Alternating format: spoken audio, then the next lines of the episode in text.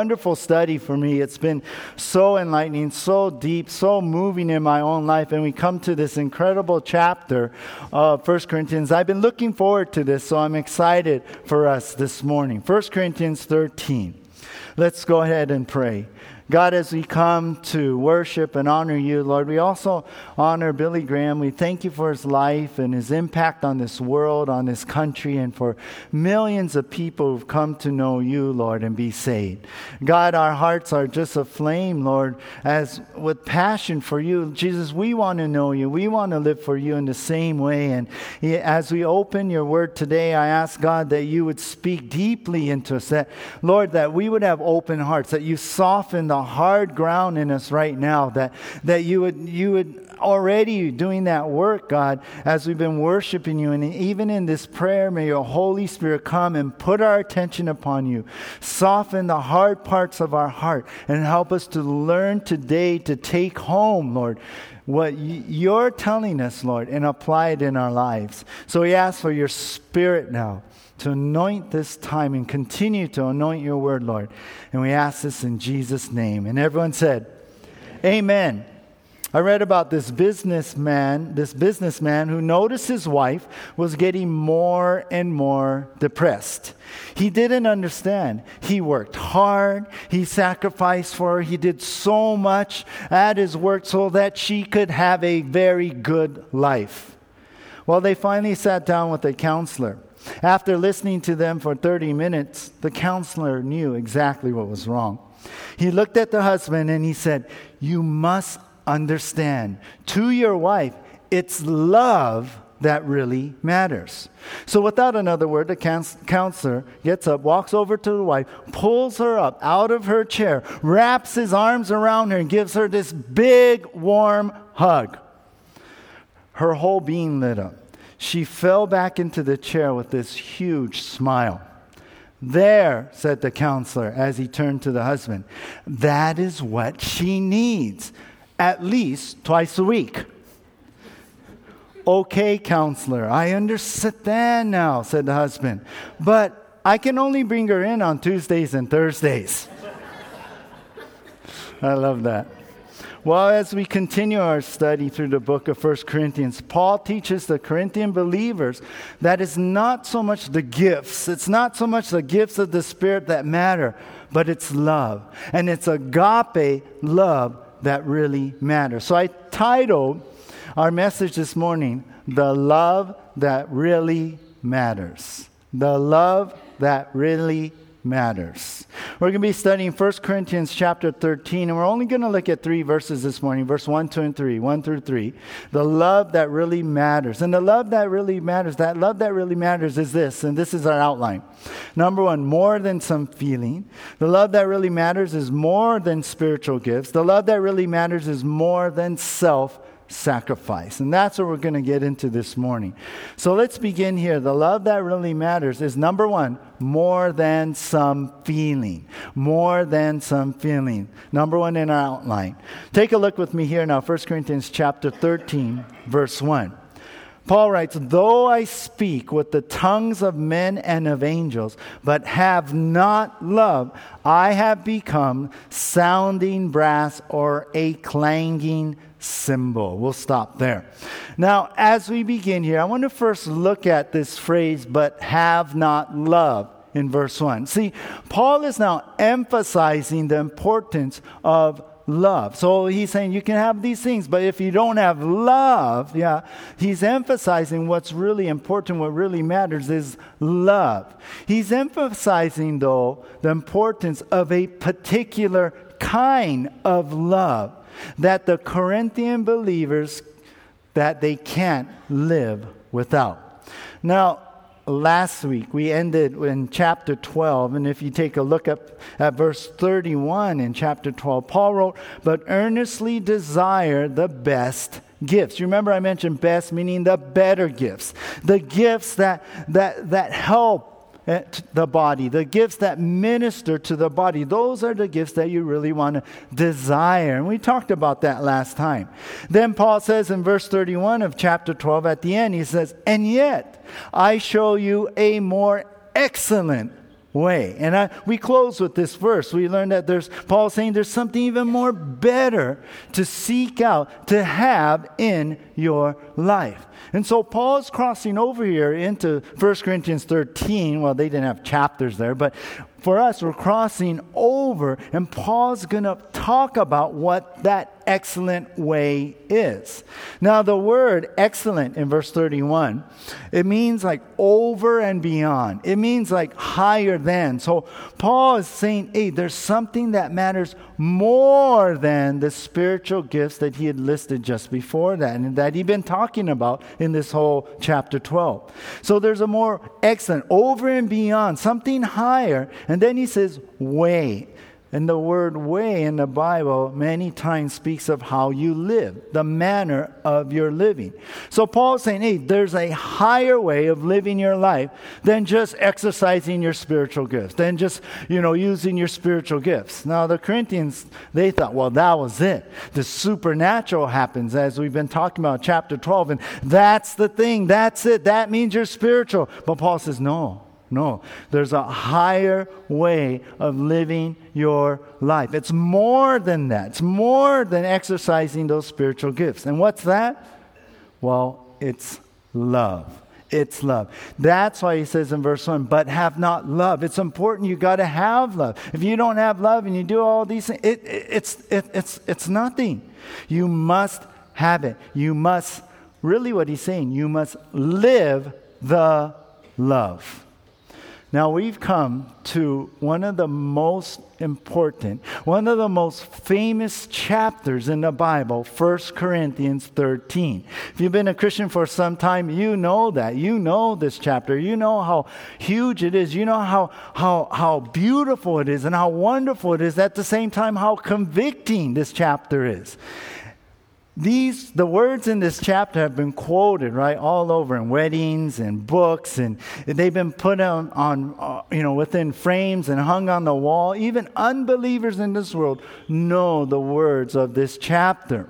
William barclay said for many this is the most wonderful chapter in the whole New Testament. And then Barclay said, We will do well to take our time in studying the words. I like that when I read his commentary. I thought, Oh, I like that. And you know what? That's what we're going to do. We're going to take our time in this chapter. We're going to spend weeks in this chapter. I'm not sure how many yet, but we're going to spend our times in detail and focusing because this, this is huge in our lives. And if this is the, the most excellent way, if this is, this is more than the, the supernatural gifts, that this is over and beyond in the way we should be living, then we need to take the time to understand what's in this chapter. So, the Corinthian believers, Paul is saying basically, they thought they were so spiritual with their gifts. But Paul is really saying, hey, you guys actually are lacking. You have not. If you have not love, you, you're lacking here. Paul emphasizes even love that they're lacking. Later in 1 Corinthians 16 14, he says, Let all that you do be done with love. Now, that word love in 1 Corinthians 16 14 is the Greek word agape agape. And we understand that word, right? It, it, it, means unconditional love, it means selfless love, it means giving without expecting anything in return. It means just loving even when the person doesn't deserve it. It's an action, not a feeling, not some feeling you get. It's a, it's a supernatural, spiritual love. And that's what Paul is talking about. And guess what? Here in verse 1, Look at verse 1 again. When he says have not love, he's saying have not agape. It's the same Greek word in 1 Corinthians 16 14. He's saying, look, it's more than the spiritual gifts. Love is important, more than what you're doing here. It's more than some nice feeling you get. It, he uses the particular word agape. So here's the thing I want you to see right away. Paul points out that this love, the, or I should say it this way Paul points out it is love that was lacking, and not just any kind of love, but the unconditional agape love. And, and so get that in your minds. This is, this is what, as we come into 1 Corinthians 13, Paul points out it is love that was lacking, and not just any kind of love, but the unconditional agape love. A teacher asked uh, her class, and particularly a boy in her class, suppose your mother baked a pie and there were five of you in your family, what part of the pie would you get? The boy said, a fourth. Wait, said the teacher. Your fractions are a little off here. Remember, there's five of you. Yes, I understand, said the boy, but you don't know my mom. She would say she didn't want any pie. I like that. Well, agape is like this mom, selfless, giving, not mattering, not mattering about herself. As we get into this chapter, as we understand it's about agape love, do you love with this kind of love? Is agape love even important to you? Many times, you know what, what happens? And, I, and I, I confess, I'm convicted in this, you know. I default into some feelings of love, or, or I default into some different ideas of love. Yeah, if I feel it, then okay, I'm going to love you. But if I don't feel it, oh, no, I'm not going to love you. Yeah. That's not what agape is about. This is not what Paul is pointing to about. Agape is an unconditional love. Today we have many words for love, right? We have like, oh, oh, I love Simon on a cold day, yeah? I love, but I love my wife. It's not that same kind of love, right? We use the word love really in, in, in a broad sense. But the Greeks actually had four different kinds of love that they would use. Paul is focusing on, hey, he's pointing out, hey, the love that you're lacking, it's not just any kind, but it's agape love we're talking about. And he uses the word agape, but I have not agape here. But the, the Greek, in that culture back then, in their language, they actually had four different kinds of words for love, I should say. The first word they would use is eros, E R O S, eros. And yet that was used for this intense physical type of love, physical desire. We get our word erotic from that Greek word. It speaks of that physical love, sexual love. I was thinking, hey, today many sec- secular songs have the word love, you know, in their lyrics, but they really mean eros, yeah? That's what they're really talking about. There's a second word that the Greeks would use for love, and that's storge. Storge. S T O R G E. Storge.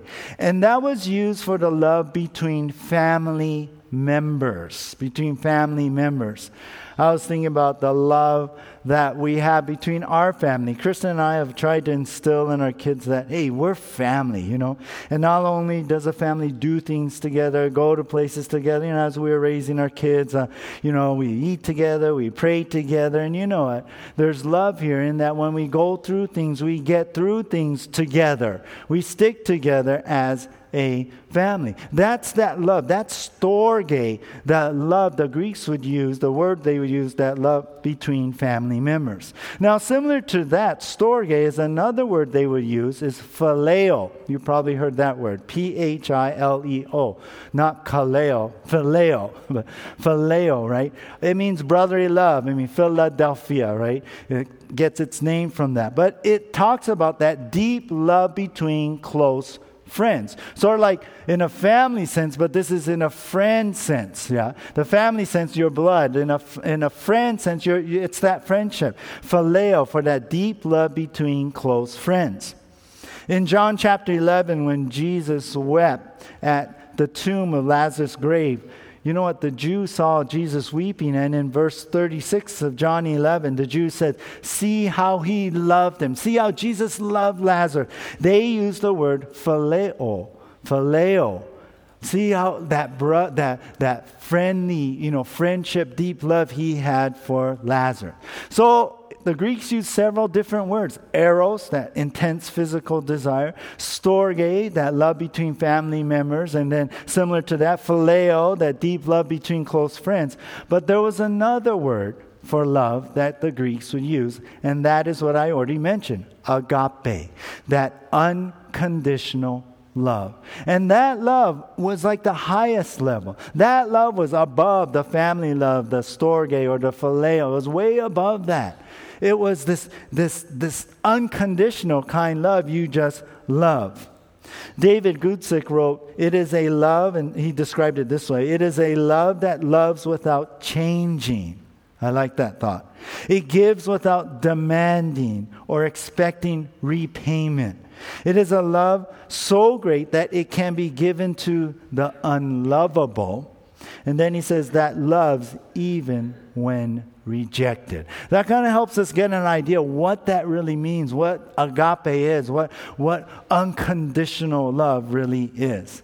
Now, you know what's interesting? In the ancient Greek literature, the Greek word agape was hardly used. It was hardly used. I was thinking, I read that, I thought, huh? Oh, well, you know what? We, we were, we've been learning, right, in the society in Corinth, in the Greek society. I mean, the people were really more selfish. It was more about them, right? And they, they were into the whole sexual stuff and all that. So, okay, I can understand that. So, in the ancient Greek literature, you don't see agape that much. But in the New Testament, that word is constantly used. Isn't that great? Why is that? Well, because that's the kind of love that God loves us with. That's why. I mean, think about it. John 3:16, right? For God so loved the world that he gave his only begotten son, right? The word love there in John 3:16, guess what Greek word that is? Agape right? God so unconditionally, selflessly loved us. Romans says, while we were yet sinners, Christ died first. That's, that's God's love. That's his incredible, deep love. So, the best way to describe God's love is agape, the highest level, that unconditional level in the Greek. So, they chose that word to use and describe God's love because that's what it's about. That's how much God loves us unconditionally. That's how the level of love that He has. Interesting, John 13, 1 in the last part of the verse, it says, He loved them to the end. Speaking about Jesus. Jesus loved the disciples. Jesus loved the people. Jesus loves us to the end. And you know what's interesting? To the end, to the end in the original language means to perfection. In other words, Jesus loves us with a perfect love. And you know what that love is? Agape. That unconditional love. With that highest level of love, agape. And so, with that, we also find in the New Testament that agape, with that unconditional, selfless love that God has for us. You know what we find in the New Testament? He takes that same love and pours it into us. Romans 5 5. And then guess what? The very first fruit of the Holy Spirit in Galatians 5 22 is what? Love, agape. Isn't that great? I, I was like putting it all together. My mind's like going, whoa, that's awesome. Paul says, the most excellent way, right? It's love. No wonder it's the first fruit of the Holy Spirit. It's love that is important. And so God, who loves us with agape, pours into us that uh, agape. Why? So that believers can love each other with agape. And get, get this. We also find in New Testament that it also proves we are children of God. It proves that we belong to God. It proves that we've been saved and we're a new creation. Take a moment, turn to the right to First John. First John. Turn to First John chapter 4. Some of you have your, your tablets or your phones. Click to First John chapter 4. Our modern vernacular here. Yeah. Tap. Yeah. So First John chapter 4. Some of you guys old school, we still can turn pages, but me, hey, I got an iPad, so I click now. First John chapter 4. Look at verse 7. Beloved, let us love one another for love is from God, and whoever loves has been born of God and knows God. And then verse 8 says, Anyone who does not love does not know God because God is love.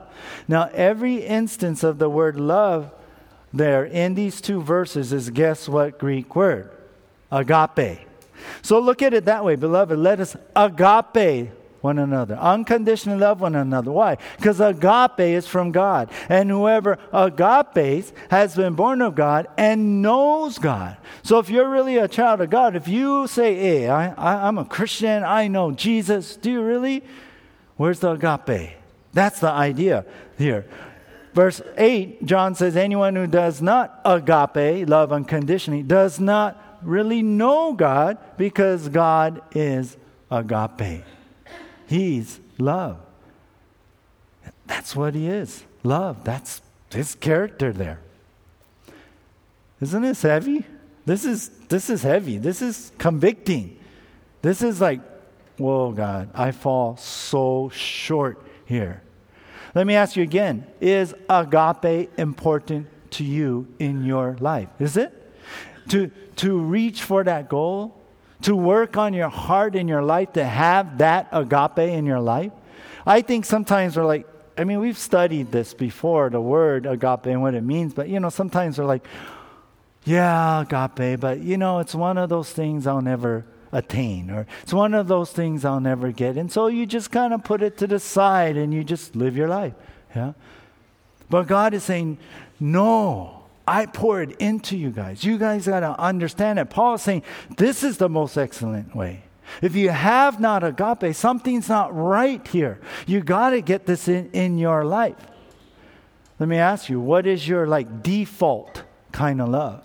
You know, some of us, yeah, we try. Some of us, we were, you know, yeah, we, we have our principles, you know, or maybe how we were raised. And so, so, so we try and, you know, yeah, what, you know what, yeah, we're, we're going to, we're going to love them more than they love me. Or, you know, so you try. So you try your hardest, you know, phileo, phileo, yeah, I'm phileoing, you know.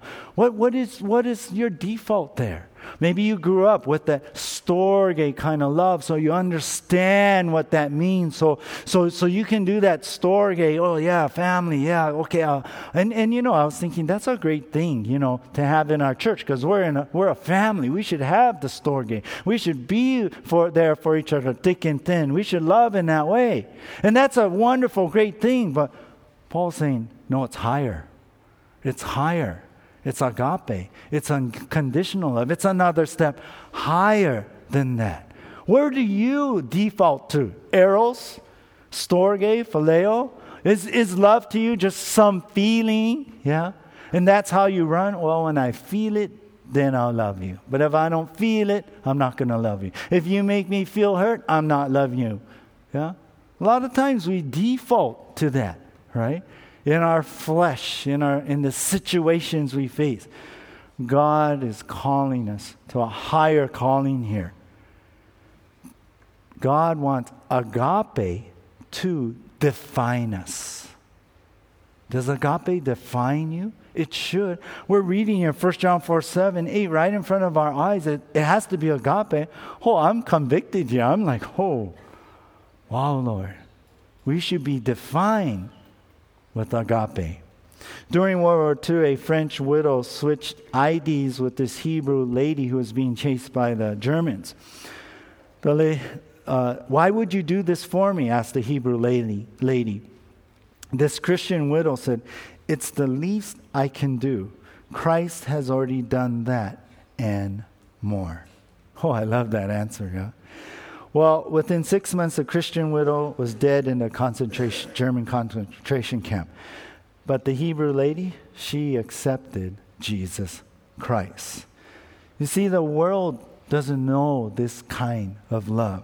The world only sees the other kinds and more of the eros kind, if anything. Will you, will I show this kind of love, the more excellent way? Well, let's move on here now to number two more than spiritual gifts. More than spiritual gifts. The love that really matters is more than some feeling, it's on a higher level. Uh, the love that really matters is number two, more than spiritual gifts. And, th- and here we're going to get right into, back to 1 Corinthians 13 now. Back to verse 1, we're going to get into this verse now. Paul says, Though I speak with the tongues of men and of angels, but have not love, I have become sounding brass or a clanging cymbal. Now, with this understanding of the kind of love we are to have, let's really look at what Paul's saying here. He says, Though I speak with the tongues, what is he talking about? He's talking about the gift of tongues, which is praying or even praising in an unknown language that was, has been given to the receiver. We've been talking about that, right? In chapter 12, we've gone over that, and more so, I keep telling you, verse chapter 14, we're going to really get into it. Now, notice Paul says here, tongues of men and of angels. So, tongues of men is like known languages, or maybe once known and they died off because the people died off. And unknown, uh, heavenly language is the uh, tongues of angels. So, we have known languages or unknown heavenly language, basically, that no one knows this heavenly language. So, whether it's a known language on earth or an unknown language of heaven, Paul's saying if you have that gift of tongues with that, kind of language if you have not agape love all that you say is, is, become or becomes a sounding brass. And now, what is sounding brass? It, it, means a gong. It means a noisy gong, the NLT translation that way, or a clanging cymbal. In other words, it's just noise. There's no meaning to it, there's nothing to it. Just a, a hitting a gong or hitting a cymbal. Sorry, Jordan. But uh, it, it's meaningless. You know, you can't, you, you don't know what it's really saying or anything like that.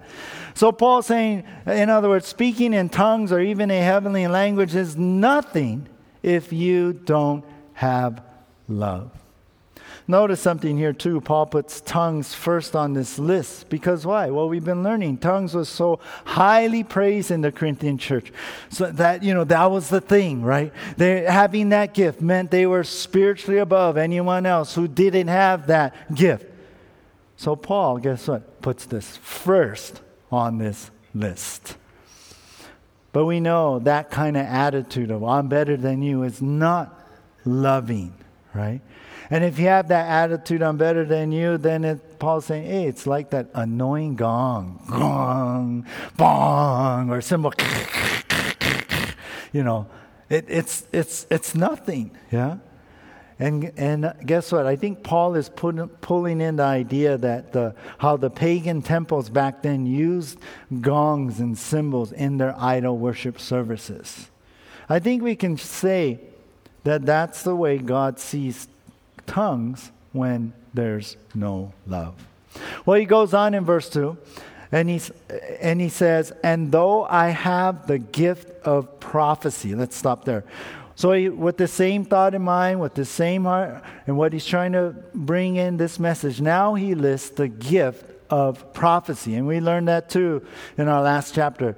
The gift of prophecy is when God gives this special word or prediction through a person, a message for the church or a person. So, again, the Corinthian believers, they prided themselves with this gift. They thought, well, hey, I, am better than you guys, I'm more spiritual. But if this quote unquote word from God is done without agape love, it's nothing. It's meaningless. And, and really, we're, we're, we're getting that meaningless from the end of verse 2. And we'll get to that in a moment. So if this word of God is done without agape love, it's, it's nothing. It's meaningless too. John Phillips said, Love is an indication of new birth, prophecy isn't. I love that. Then he goes on in verse 2, the next part. He says, and understand all mysteries and all knowledge. Next year, Paul is talking about the word of knowledge, which is when God imparts knowledge that is beyond the ability of the receiver to know, just as we learned back in 1 Corinthians 12 8. So Paul brings that kind of thought, the word of knowledge, to this highest level by saying, Yeah, say you get the gift of knowledge, and, and now you understand, notice, all mysteries of God's truth. And all you get you're given all knowledge there. Paul's saying, see, you can hold supernatural knowledge, yet without sharing it with agape love, it's nothing. It does nothing. Think about Jonah. Remember Jonah, the prophet in the Old Testament? He had the knowledge of the true God. He knew who the Lord was. He, had, he, he, he knew God's a, a holiness. He had that knowledge. He knew that God would judge an evil, sinful Nineveh, right? But he also knew God's mercy too. And so he refused to preach to the Ninevites when God told him to, and he went the other way. Remember the whole Jonah and swallowed by the whale and everything like that. He knew that God would have mercy on them if the, the city would repent. And they did, right? And just like he knew, right? He, he hated that. He went up on the hill, sat there under that tree, right? And a worm ate the tree, and he was all upset, you know, and everything like that. What was wrong with him? He didn't have love. He had all that knowledge, but he did not love the Ninevites. So it was like nothing. And then the last part, the verse 2, Paul then says, And though I have all faith, so that I could remove mountains, but have not love, I am nothing. So now Paul adds this on the list. Though I have all faith, all faith, that's that gift of faith we talked about. So if he has that gift of faith, so much so that I can remove mountains, like mountain moving faith, this incredible faith, but have not love, have not agape. Notice Paul says, I'm nothing. I amount to nothing. In other words, there is no honor, even in having great faith, that if you don't have love, you lose respect, you lose honor. I read about a man who was told by the doctor he needed to take time off work and rest, for it was affecting his heart. When he called his boss to tell him what was going on, who was actually this well known Christian leader in the community, you know what his boss said? His boss told him, I have inner strength that enables me to carry on. It's like, like what's wrong with you? Something's wrong with you if you don't have that faith, yeah? What's wrong with you, yeah? Where's the compassion? Where's the love? There's, you know, after you hear someone say that, it's like, oh, there's no respect. There's no more honor in that. So, in all of this, we see love is more important than any of the spiritual gifts. Do you see that? So Paul is that's his point. Love is more important than any of the spiritual gifts. Remember the Corinthians in their mindset, oh, it's the gifts, it's the supernatural happening. And that's what it is. It's God moving, and they thought, that's it. Paul's saying, no. Because your pride, your selfishness, your attitudes here, better than the other person, you know what? It's nothing. Love is the greatest gift, he's going to say later. Love is more important than any of the spiritual gifts. Henry Drummond, the Scottish evangelist in, in the late 1800s, he wrote this pamphlet called The Greatest Thing in the World. And guess what it was about? Love, agape, 1 Corinthians 13. He wrote this in that pamphlet You can take nothing greater to the world than the reflection of the love of God upon your own character.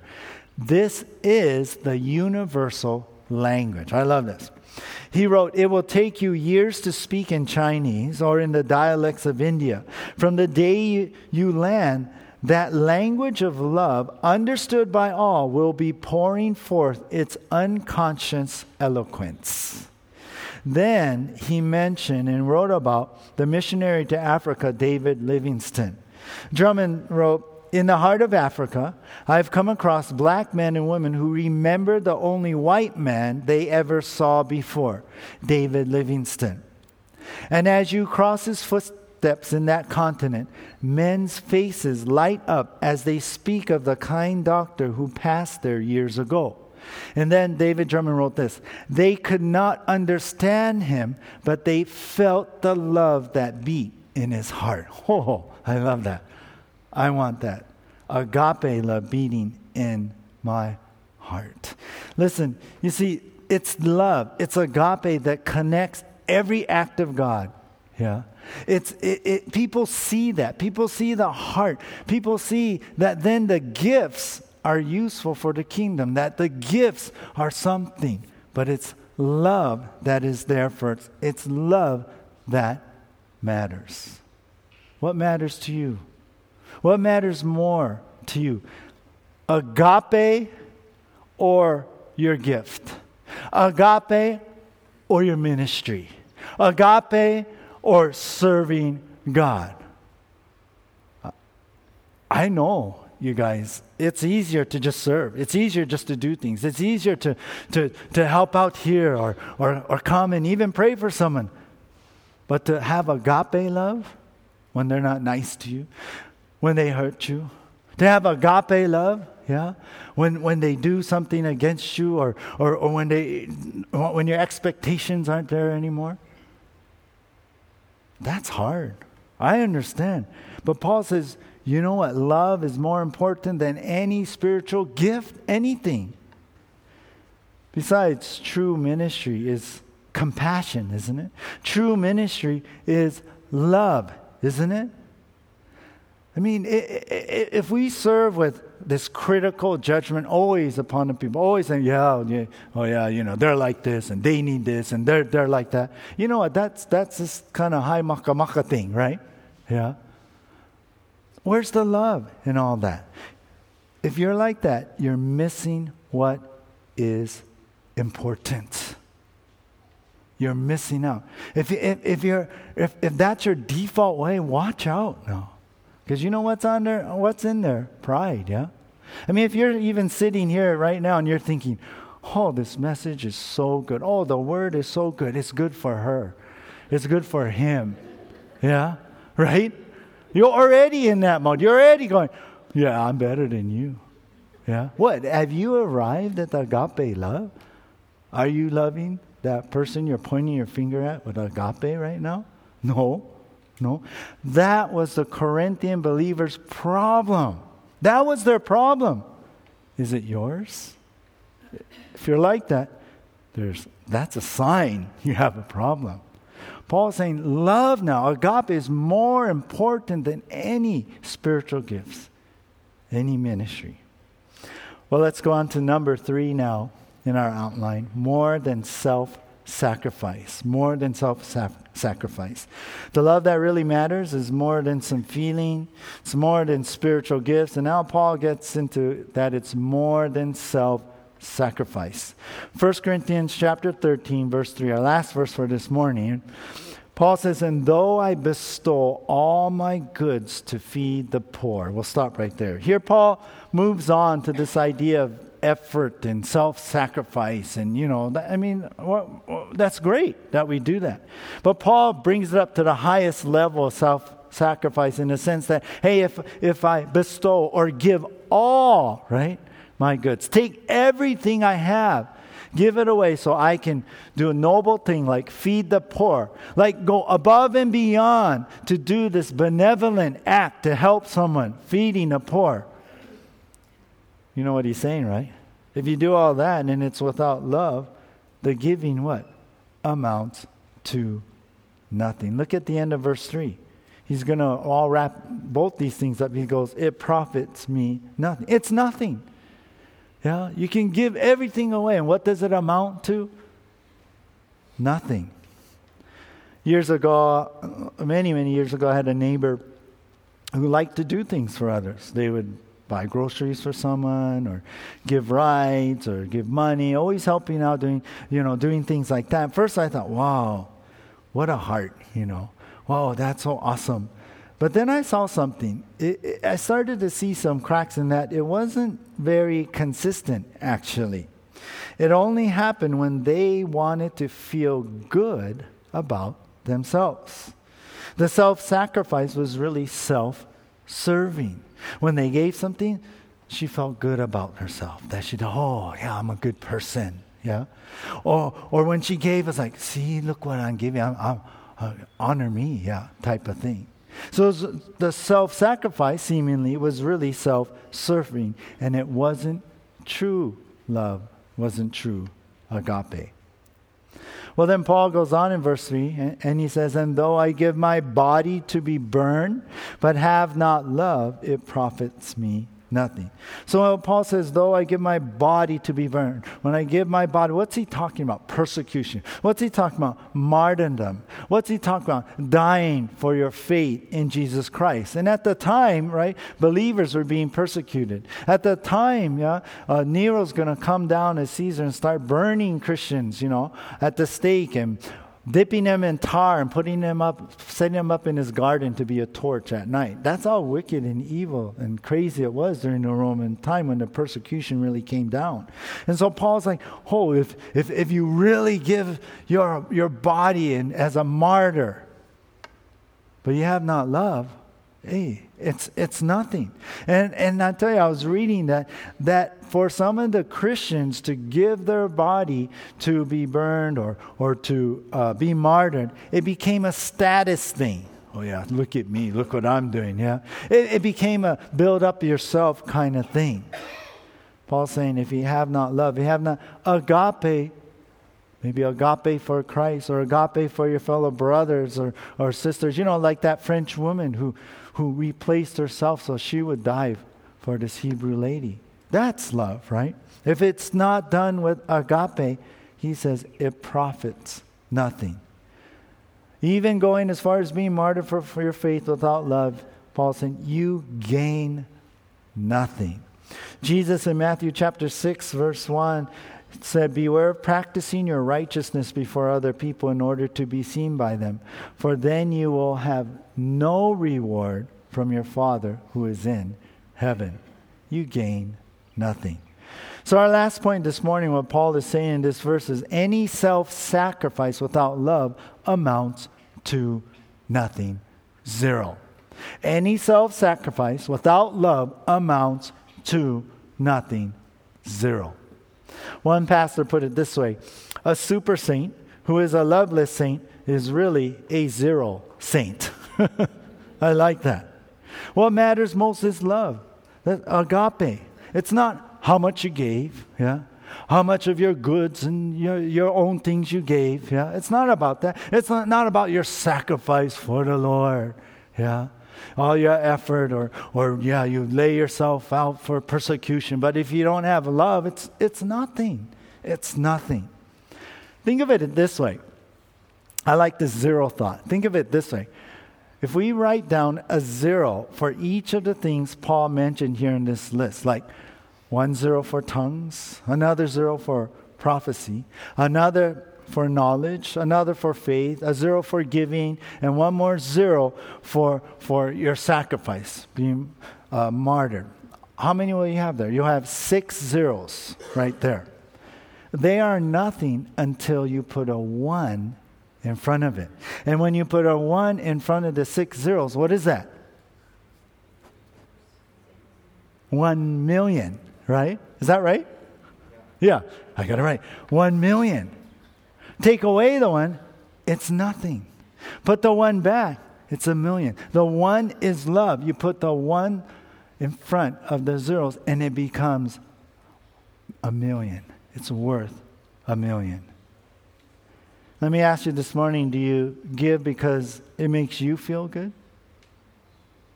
Do you give because it makes you feel more important? Yeah. Perhaps you give because, well, you kind of show off because, well, you get stuff and you like to give and you kind of show off. See, see how much I give, you know, to you. You're impressing people. Maybe you like it when people lift you up for your sacrifice. Maybe you like it because they respect you and honor you, rightly so. But if it's not done with agape, it's a big fat zero. Yeah? Or is all your giving, is all your sacrifice, all in obedience to God in love. I, I, I like this. I, I, came across this. It's been said God is the source of love, Christ is the proof of love, the Spirit is the seal of love, and our obedience is the expression of love. I love that. There's no greater expression of God's light than showing agape the agape love of God. It's that kind of passion, you guys, that kind of love in us that makes the difference in every single thing that we do. I'll close with this this morning. A Dutch diamond collector was listening to the salesman as he explained all the technical aspects of the diamond he was presenting. But within minutes, the diamond collector got up to leave and said this was not what he was looking for. Well, the, the dealer, the, the owner here, Mr. Winston, was watching and then intercepted the collector at the door. He asked him, Hey, can you give me can you give us one more chance? If I could personally present this diamond to you again. And the collector said, Okay. This time now, within minutes, the diamond collector was signing papers to purchase the same diamond. And afterwards, the salesman asked, Mr. Winston, why did the diamond collector buy from him and not me, the salesman, when he tried? Well, his boss, Mr. Winston, said this You are the best in the business, in this business. You know more about diamonds more than anyone, including myself. And I pay you a large salary for that expertise. But I have something you lack. You know diamonds, but I love them. You see, the difference is the passion. The difference is the kind of love. The difference is the agape. You and I, we can know things, we can do things, but we're not affected until we realize that it's the love that really matters. Let's pray. Lord God, we are very convicted. I am so much, Lord, just in this study, Lord, I lack. I fall way behind, Lord. God, I want to be more mindful, put my attention to what you want me to do in obedience, and even more that what you have poured into us, how you love us, God. What the Holy Spirit's fruit is to produce in me is agape. And what am I doing with that fruit? What are we doing, God? Lord, let us give, let us love. Let us give that kind of uh, love, agape, God. Let us love each other with the unconditional love. Let us be selfless, Lord, not selfish. Let us, God, love without expecting anything in return. Let's love even those who have hurt us and those who have done things to us and those who have cheated us, those who have disappointed us, Lord, those who have not meet our expectations, Lord. Let us love because that's the way you loved us. So, Lord, there's only one way we can do this. We cannot drum it up inside ourselves. We cannot like like like think positive and get it in us, Lord. The only way is it, it can only come from you, God. You promise in your word that you pour your love out into us, Lord. You promise in, in, in, in, in our heart, Lord. You promise to us that you would, Lord, by your Spirit produce it, God. And so, Lord, we are here before you asking, Lord, that you would flow that love through us today and that we would be serious about it, Lord and grow more in what that means. God, we know all that we do for you, our, our deeds are serving, the giftedness that you've given us, Lord. It is nothing without love, compassion, Lord. And Lord, let that passion, agape passion, be the difference, Lord, in our light, in our ministry to others. So here we are, God, Lord. Here we are. Receive us, God. Here we are, Lord. In all surrender to you, we give you our hearts. In Jesus' name. Amen. Let's all